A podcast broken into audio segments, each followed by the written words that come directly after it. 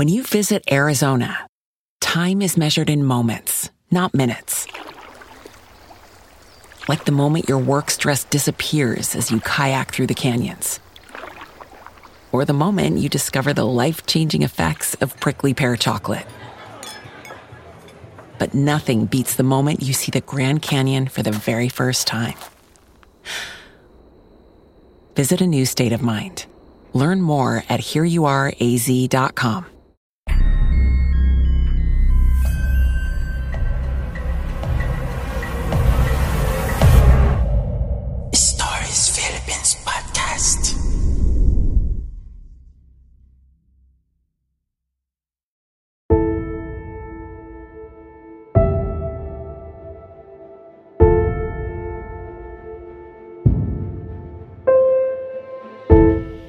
Mga pamahiin, engkanto, aswang, at iba pa. Pinag-isa ko na lang yung title kasi halo-halo na experiences dito sa Bicol yung isi-share ko sa inyo. Putol-putol nga lang, para may thrill. Pawang katotohanan lamang. Simulan natin sa kwento nung aking pinsan na itago natin sa pangalang Gi. Sa aming magpipinsan, siya talaga ang pinakamaganda. Maputi, mahabang pilik mata, napakaitim at mahabang buhok. Siya din ang tipo ng bata na sobrang masaya at palaging nakatawa. Ngunit lahat yun nagbago nung thirteen years old kami. Since every summer, pumupunta kami sa kanila para magbakasyon. Medyo bundok kasi yung tirahan nila. Isang compound yun kasama sina Lola. Mga hapon nun, siguro around three to four p.m. nung naglalaro kami sa may forest sa likod ng bahay. Tagu-taguan yun. Ako pa nga yung taya nun eh. Nahanap ko na lahat ng pinsan ko. Bali, pito kaming naglalaro pero si Gi, di namin mahanap. Since medyo malaki yung lugar namin, nagpatulong kami kila tito, pati sa mga kapitbahay. Pero wala pa rin.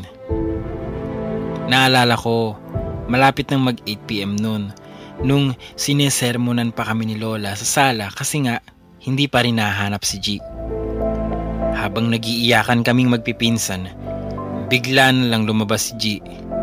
Galing siya sa kwarto noon habang tawa ng tawa.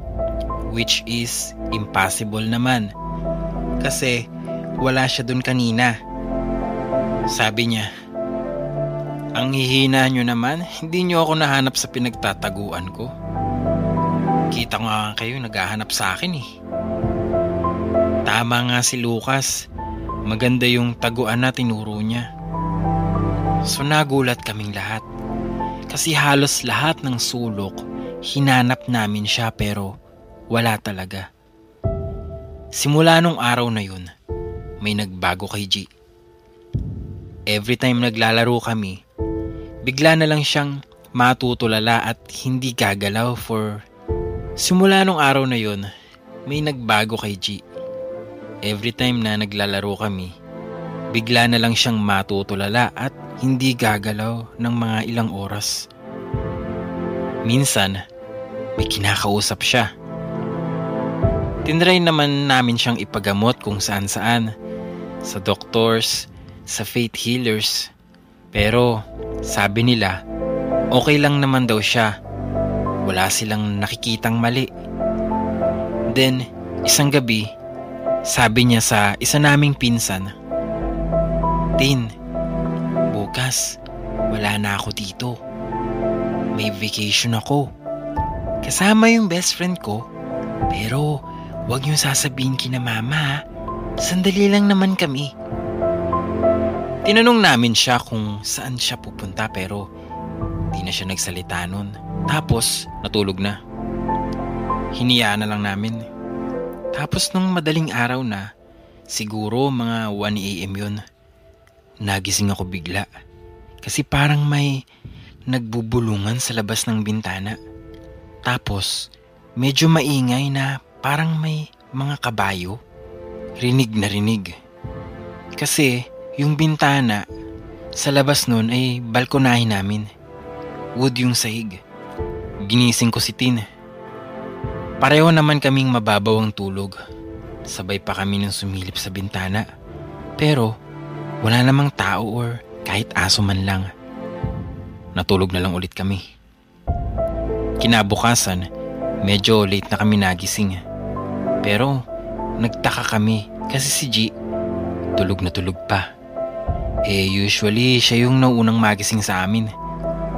Tapos sabi niya may pupuntahan siya. So ginising na namin siya. Pero di siya nagigising. Nataranta na kami nun. Para na lang siyang lantang gulay na nakahiga dun. Parang walang buhay. Sigaw lang kami ng sigaw. Hanggang dumating ang parents niya and sila lola. After nila i-check, may pulso pa naman daw at humihinga pa. So, unang ginawa nila ay dinala siya sa faith healer. Tapos yung faith healer na yun, ang style niya sa paggagamot is yung parang sinasapian siya ng kung ano-anong engkanto. Tapos, doon, gagamutin niya. Naalala ko pa, unang pagkakita pa lang niya sa pinsan ko, ang sabi niya, mahihirapan tayong bawiin yan. Nung nag-start na siyang manggamot, dinasalan niya yung pinsan ko. Sobrang lumanay ng boses niya. Tapos may kausap siya. Ito yung sabi niya, maawa ka naman, bata lang yan. May mga sinasabi pa siya kaso di ko na matandaan. Since nasa side ako nung pinsan ko nakaupo, hawak ko yung kamay niya tapos uminom ako ng tubig since sobrang nerbiyosa talaga ako. Tapos hindi na ako makahinga, putya. Bigla na lang tumayo yung albularyo at sumigaw. Sobrang deep nung boses with matching sound ng horse yung sa bibig, diba? Sino pa sasama? Ikaw? Sasama ka din? Sabay turo sa akin at hawak sa balikat ko.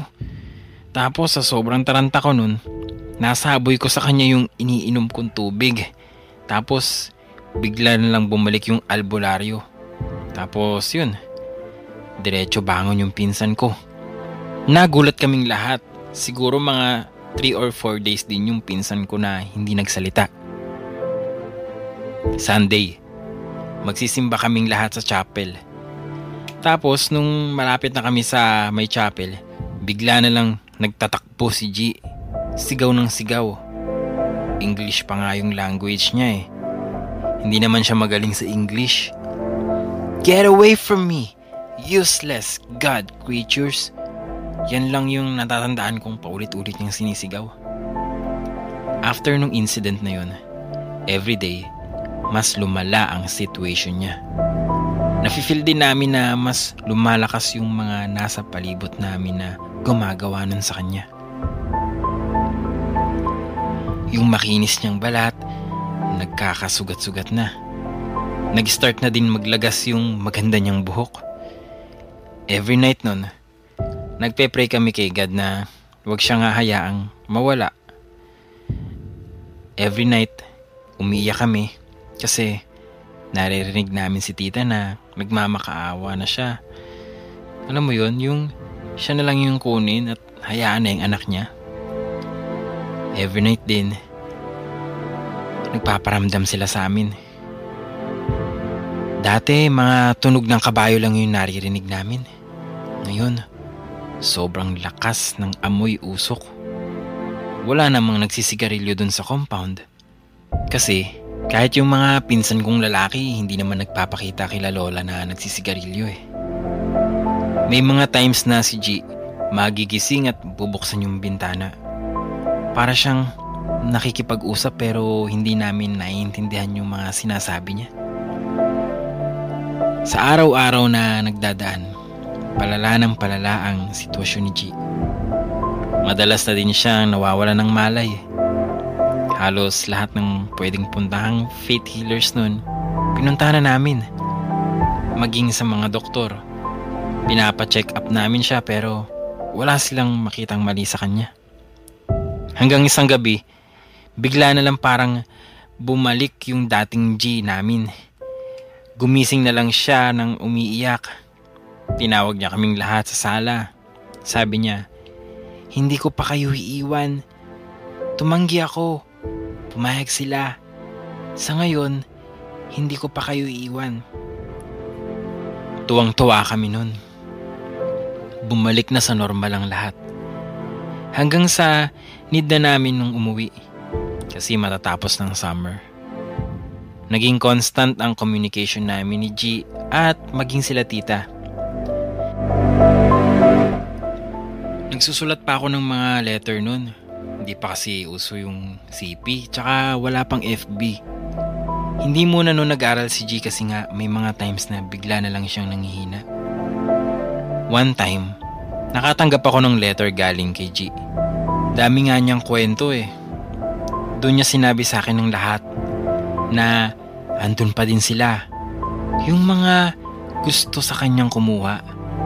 Naghihintay lang daw sila ng takdang oras. Ang dami niya sa aking binili nun, na kesyo wag daw kaming titigil magpray para sa kanya, na kesyo wag na daw siyang paglamayan kasi hindi naman siya yun, na wag na wag daw pupunta sa gubat sa likod at wag daw sisirain at puputulin ang mga kahoy doon. Sa sobrang takot ko, pinakita ko yun kina mami. Tapos, pumunta sila dun kila lola.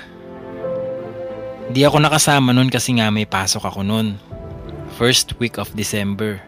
Ayun, kinuwento na lang sa akin nila mami na pinabless nila ulit yung buong place. Tapos, nagpamisa sila dun. Sobra na din daw yung pinayati Gi. Halos wala na siyang buhok. Sugat-sugat at nangingitim ang balat. Naglalagas na rin yung ngipin niya.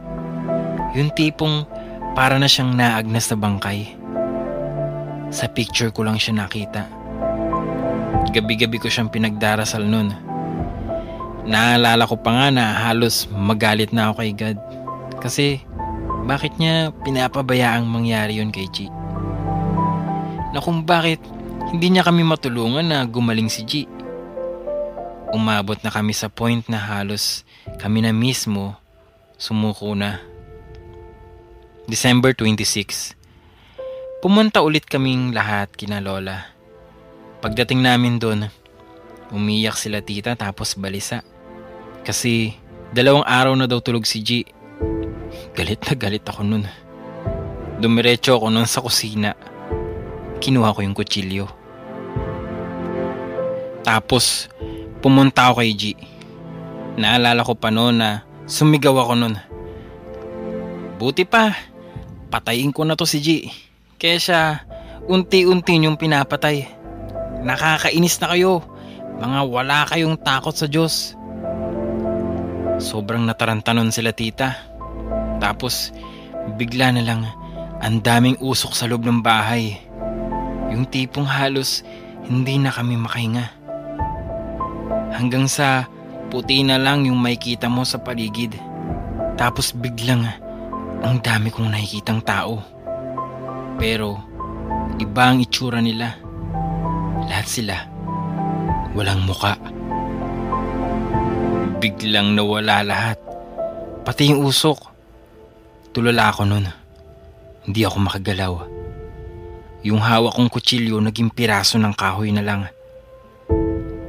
Natauhan lang ako nung niyakap ako ni Gi. Sabi niya, "Huwag mo na gagawin yun. Kukunin ka na sana nila. Huwag mo na gagawin yun." Wala na kaming nagawa. Magdasal na lang kami at umiyak.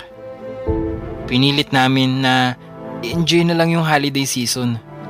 Kahit na alam naming anytime pwede nang mawala sa amin si Gi.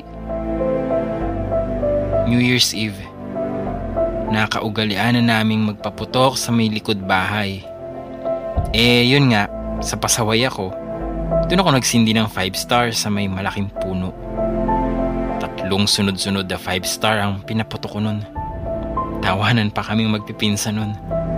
Tapos, nagbibiroon pa kaming lalayas na yung mga engkanto doon kasi natakot sa paputok.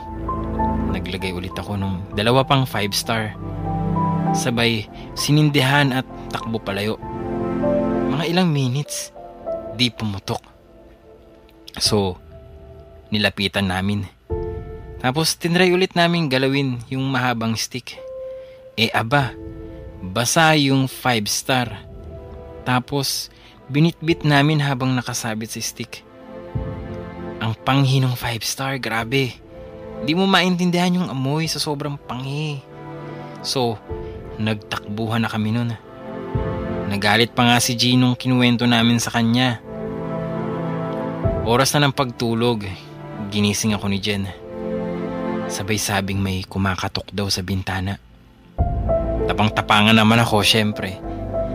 Tapos sabi kong, lumayas ka, paparusahan kayo ni God. Tapos bigla na lang bumukas yung bintana. Tapos maging yung bintuan namin. May naramdaman akong umibabaw sa akin.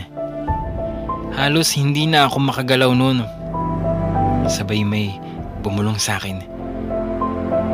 Hindi nga natulungan ng Diyos mo na iligtas yung pinsan mo. Paano kami matatakot sa Kanya? Sigawan kami noon nila Jen hanggang sa dumating sina Lola. Tapos may dinadasal siya. Hindi ko maintindihan yun. Naririnig ko yung nasa ibabaw ko na ginagaya-gaya lang yung dinarasal ni Lola. Tapos maya-maya, may narinig na akong tawa. Akala ko noon, mamamatay na ako. Di na talaga ako makahinga hanggang sa narinig ko si Gi. Kunin niyo na ako. Kunin niyo na ako, basta umalis na muna kayo. Bigla silang nawala.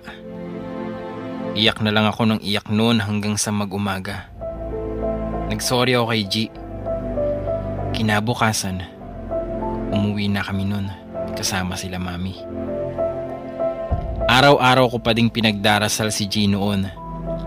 Halos araw-araw nasa simbahan ako kasi pakiramdam ko noon palaging may nakasunod at nakatingin sa akin. Yung nangyari nung New Year's Eve, palagi kong napapanaginipan. Minsan parang totoo. Natutulog ako na nakasara yung bintana ko. Pero kapag magigising ako, bukas na ang bintana. Minsan, nakikita ko din na may mga anino sa labas ng bintana ko. Yung mga bulong na naririnig ko at yung mga usok na di ko alam kung saan nanggagaling. January eighteenth ng gabi, yung mga nakita ko nung New Year's Eve, nakita ko silang lahat sa kwarto ko. Tumakbo ako nun palabas kaso hindi ko mabuksan ng pintuan. Putya lang. Kala ko nun nasa movies lang nangyayari yun. Hindi pala. Takot na takot talaga ako nun. Palapit na sila ng palapit sa akin. Tapos may mga sinasabi sila na parang orasyon. Basta hindi ko maintindihan. Ang naintindihan ko lang part ay halika na sa aming kandungan. Tapos may biglang dumating na lalaki pero wala ding mukha. Nagsiyuko ang lahat. Tapos may sinabi silang tawag. Hindi ko na maintindihan pero narinig ko, Lucas. Sabi niya, sasama na siya. Ayun, bigla na lang silang nawala. Tapos biglang bumukas ang pinto. Andun sila mami sa labas. Naririnig daw nila ako na sumisigaw. Hindi na ako nakapagkwento sa sobrang takot. Sa kwarto na lang nila ako natulog nun.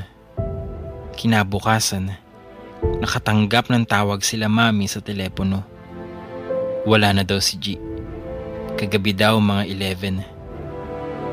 Yun din yung time na nagpakita sila sa akin.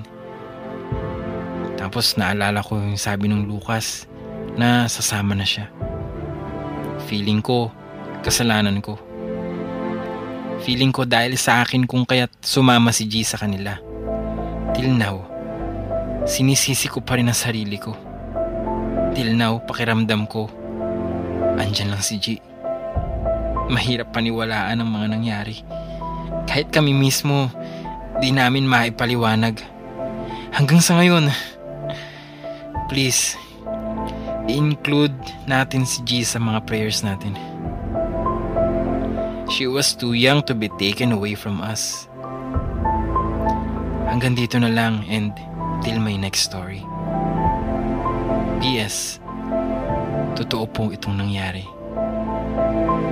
Baby.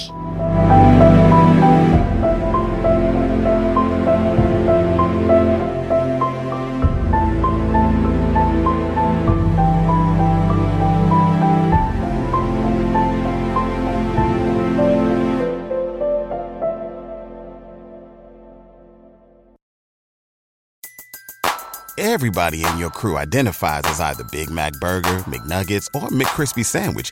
But you're the Filet-O-Fish Sandwich all day. That crispy fish, that savory tartar sauce, that melty cheese, that pillowy bun. Yeah, you get it. Every time. And if you love the Filet-O-Fish, right now you can catch two of the classics you love for just six dollars. Limited time only. Price and participation may vary. Cannot be combined with any other offer. Single item at regular price. Ba-da-ba-ba-ba.